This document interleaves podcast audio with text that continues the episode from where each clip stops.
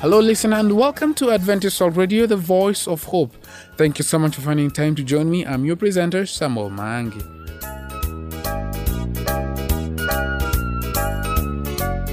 Lydia Acheng is on standby with the Family Life segment. Today, she will talk about disagreeing in front of children. Brother Ian will also be joining us during the Bible segment. Today, he will talk about Christian perfection. Stay tuned for this and some songs which are in store for you. Here's a song Come to the Feast by Gracious Singers. All things are ready, come to the feast. Come for the table now is spread. Ye formation, ye will come, and thou shalt be richly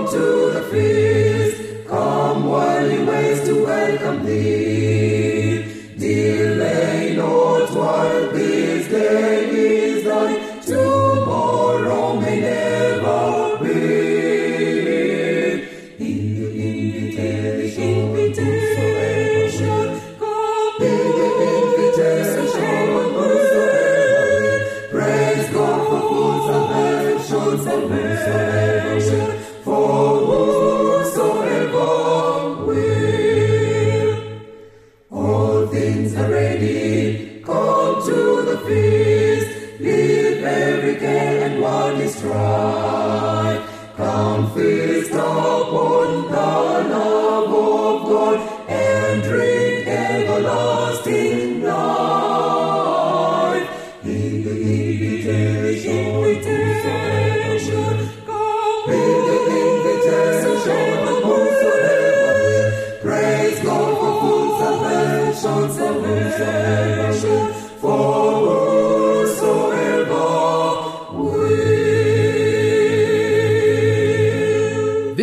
Life program coming to you from Adventist World Radio, the voice of hope.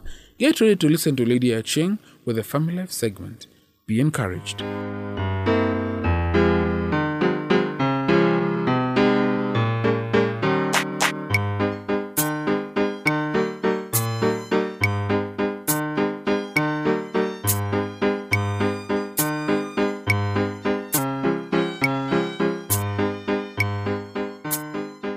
Hello, dear listener. Welcome to today's Family Life program. Today, we're going to talk about disagreeing in front of children. Before we continue, let us pray. Lord, thank you so much for the marriage message that you have provided. We pray that it may be of help in our marriages. Guide us through and through. I pray in Jesus' name. Amen. Last time, we talked on the subject of married couples who argue in front of audiences.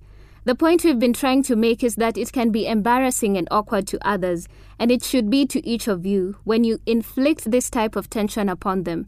For that reason, it's important to stop, see the other people, and be kind enough to take your arguments elsewhere. Please use enough self control and restraint to wait for a more appropriate time and setting to settle your disagreements. That's especially true when it comes to fighting in front of your children. It can negatively change who they are in the future if they witness their parents fighting with each other in ways that are hurtful. But does that mean they should never see you disagree as a married couple? No. But you need to be discerning as to what is hurtful and what is helpful for children to witness. We think Mitch Temple says it best in the wonderful Focus on the Family book titled The First Five Years of Marriage. He addressed the following question Is it okay to disagree in front of the children? He then wrote, Yes, how else will children learn how to discuss and solve problems? Children raised in homes where spouses never disagreed in the kids' presence often develop the perception that their parents never clashed. To develop the conflict resolution skills they'll need if they marry, children need to know that their parents did struggle and how those struggles were resolved. Some issues, of course, should be discussed only behind closed doors. This include issues young children can't understand. Adult problems such as sex in marriage, financial trouble, and addictions should be discussed in private. Decide in advance with your spouse which subjects are off limits. Focus on the family counselor Jim Grossbeck adds this advice. If your voices remain calm, if there's mutual respect and good listening, and if the subject matter is appropriate for children, then open discussion in front of them may be helpful and serve as a model.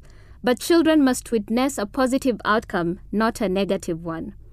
The point is that you are to make sure that your disagreements aren't ones in which they will see and hear things they shouldn't about either of their parents, because it's hurtful to their spirits or situations that could cause them unnecessary confusion or anxiety. You're trying to help them to grow up into adults who will know how to approach conflict in healthy ways, not in childish or harmful ways. As they grow up, children need to know that it's a natural thing for married couples to disagree with each other.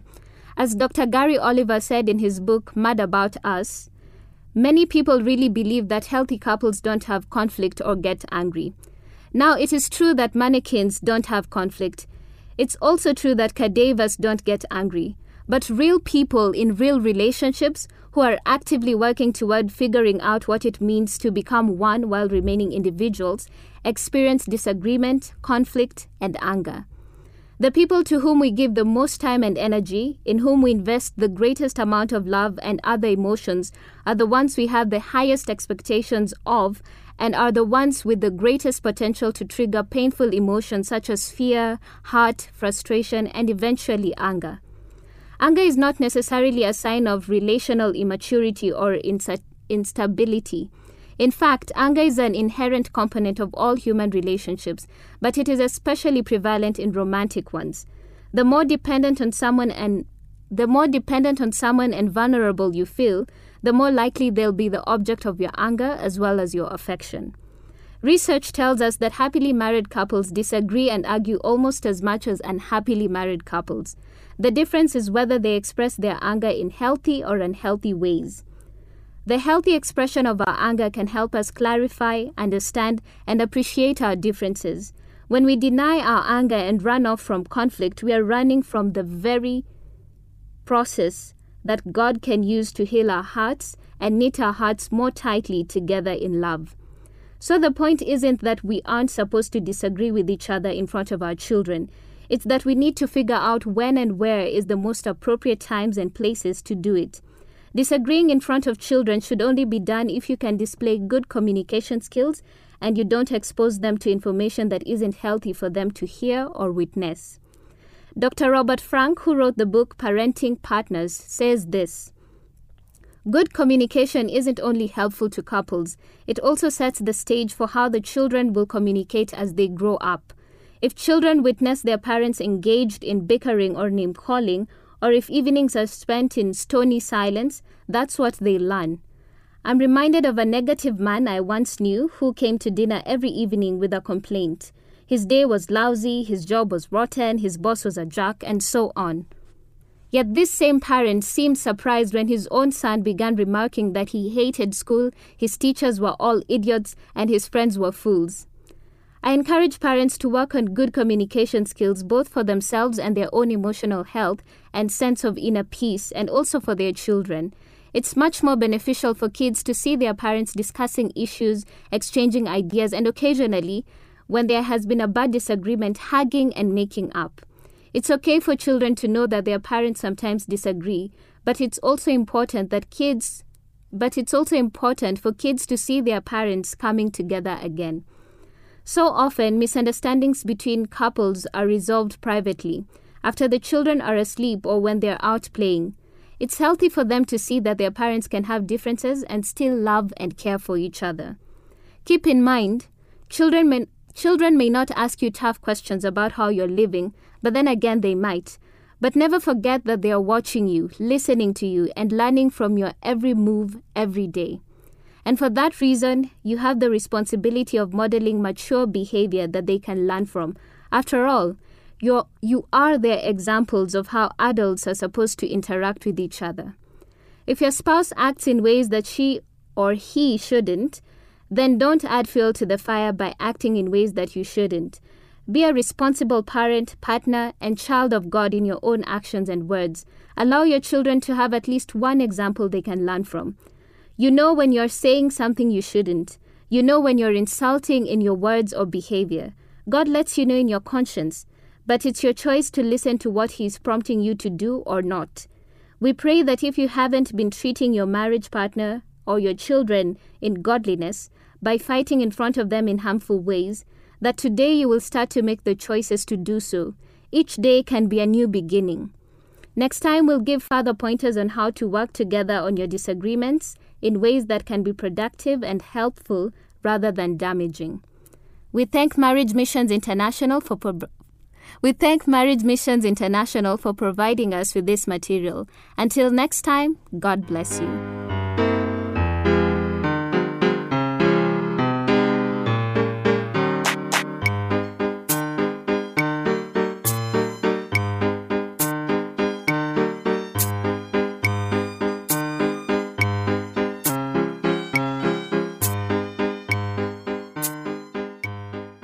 You are tuned to Adventist World Radio, the voice of hope.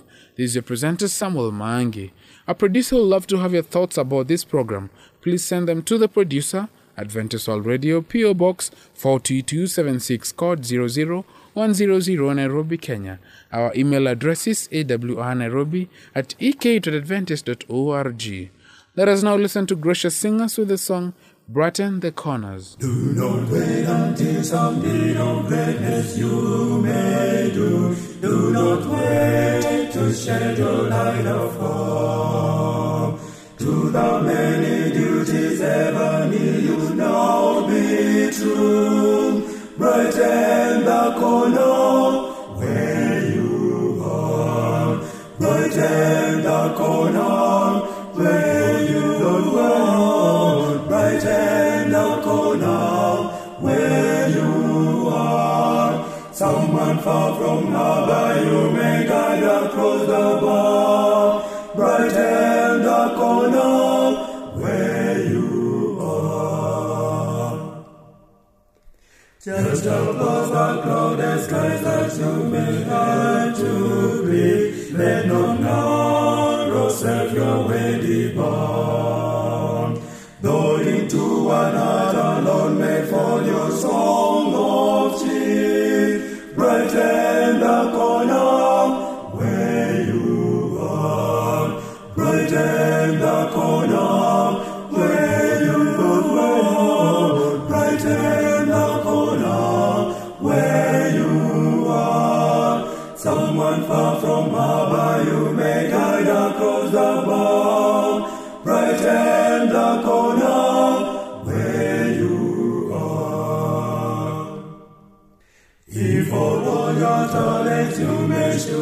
find a need, he reflect the bright and morning star. Even from your humble hand the bread of life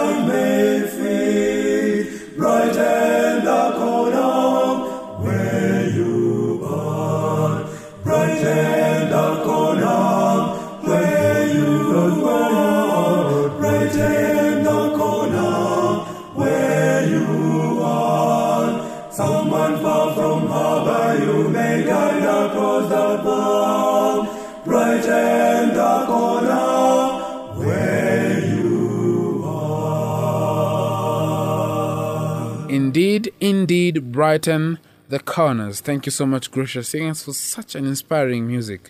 It is another opportunity to get some spiritual nourishment from Brother Ian Mose. Welcome, brother.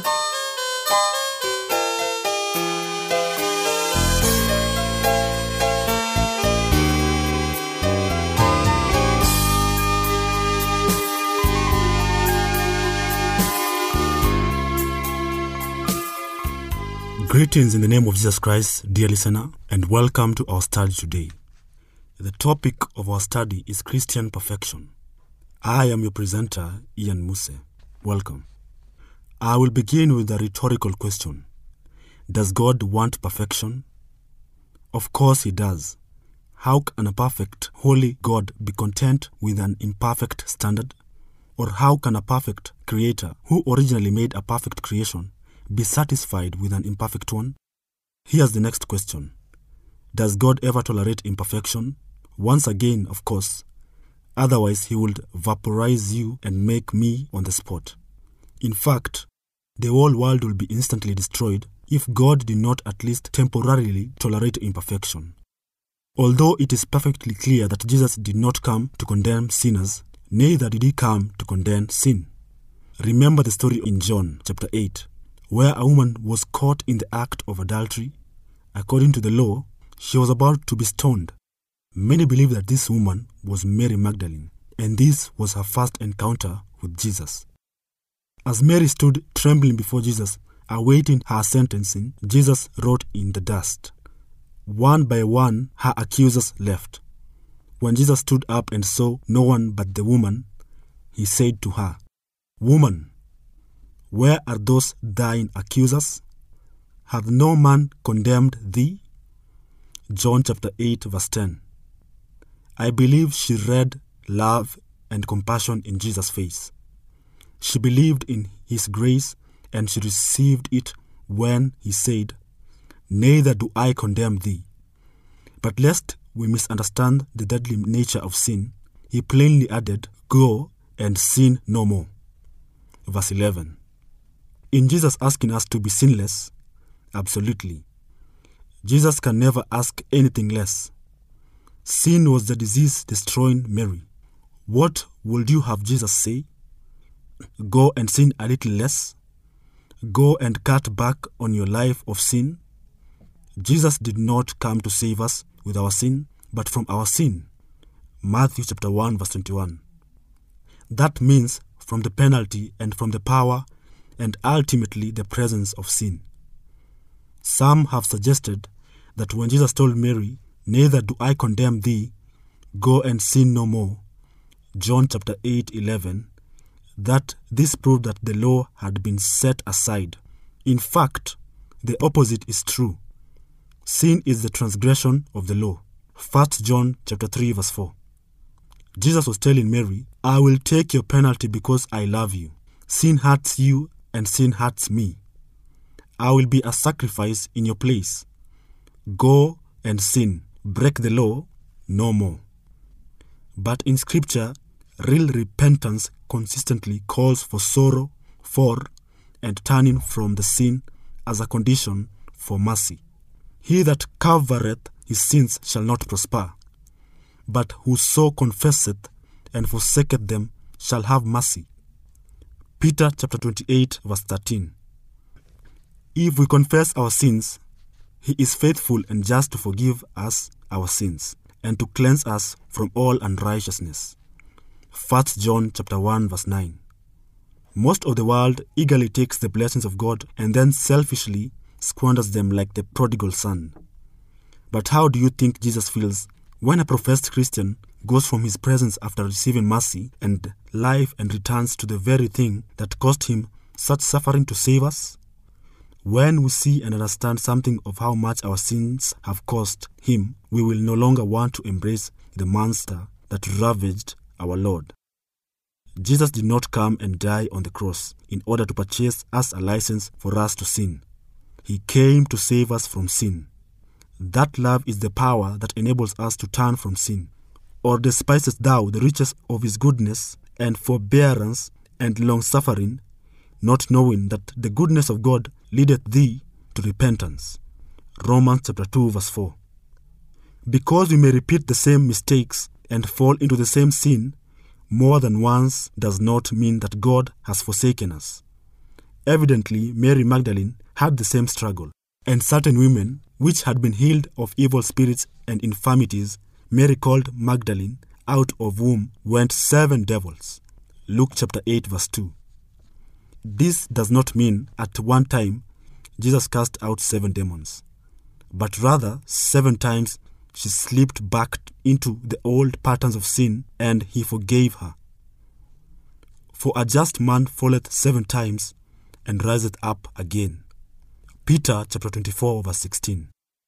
Do not become discouraged if, like Mary, you find yourself repenting of the same mistakes several times. Jesus said, Take heed to yourselves. If thy brother trespass against thee, rebuke him. And if he repent, forgive him. And if he trespass against thee seven times in a day, and seven times in a day turn again to thee, saying, I repent, thou shalt forgive him.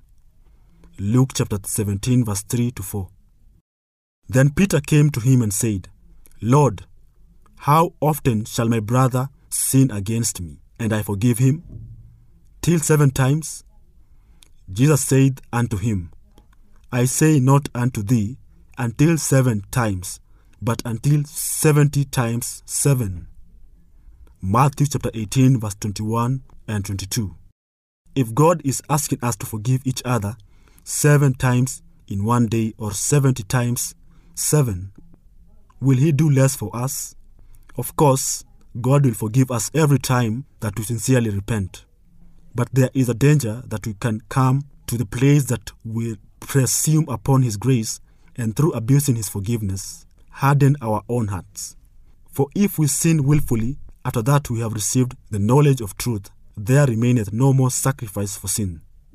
Hebrews chapter 10, verse 26. What shall we say then? Shall we continue in sin, that grace may abound? God forbid. How shall we that are dead to sin live any longer therein? Romans chapter 6, verse 1 and 2. There is effort involved in denying self and living the Christian life. The Bible says we war, wrestle, run, fight, and strive. But the fight is a good fight of faith.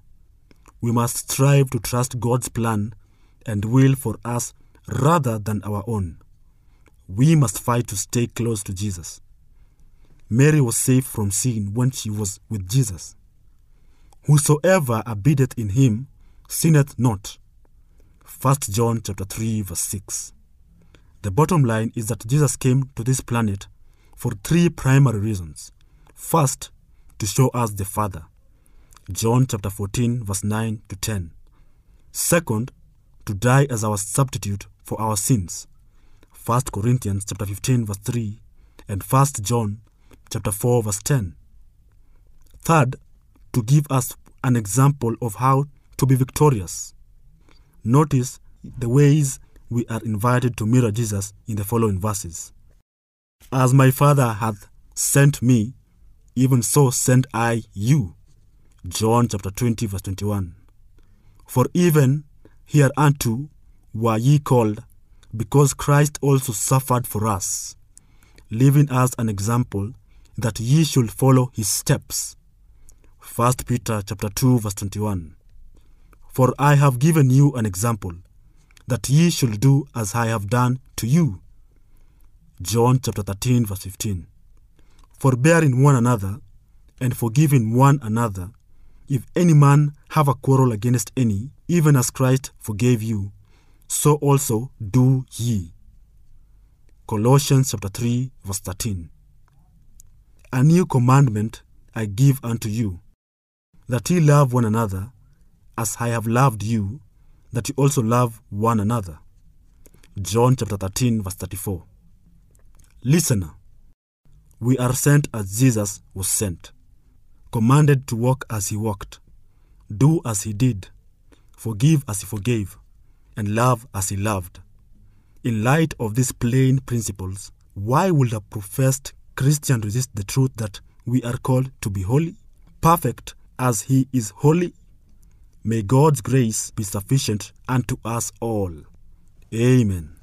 Thank you, listener, for your time. I was your presenter, Ian Musa.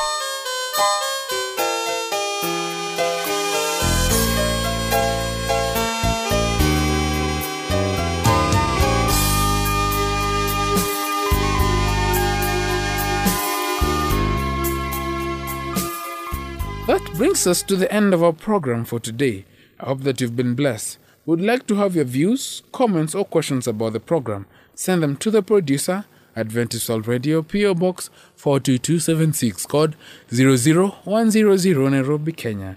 You can also drop an email at awnairobi at ek.adventist.org. Join me next time, same place, same time. But until then, may our good Lord keep you safe. I've been a presenter, Samuel Mangi. All things are ready. Come to the feast. Come for the table now is spread. If our mission, ye will come, and thou shalt be richly fed.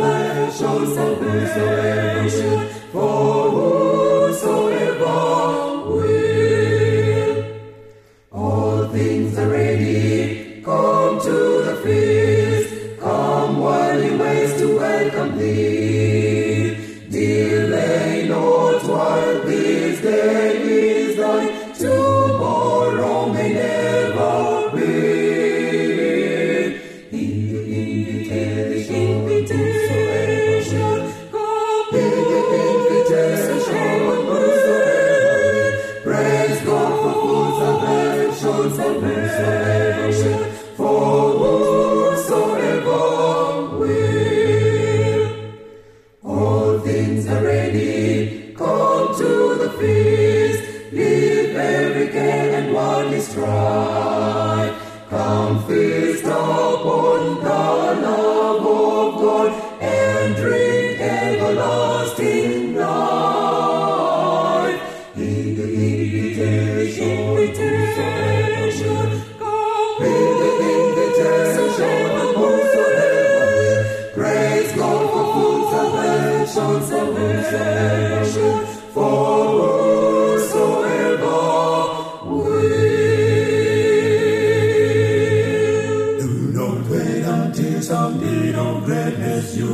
may do. Do not wait to shed your light of hope.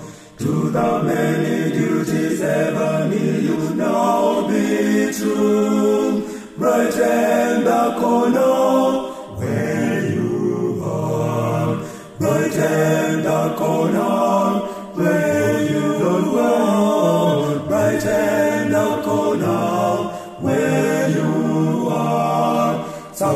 far from harbor you may guide across the bar. Brighten the corner where you are. Just above the clouded skies that you may have to breathe. Let not way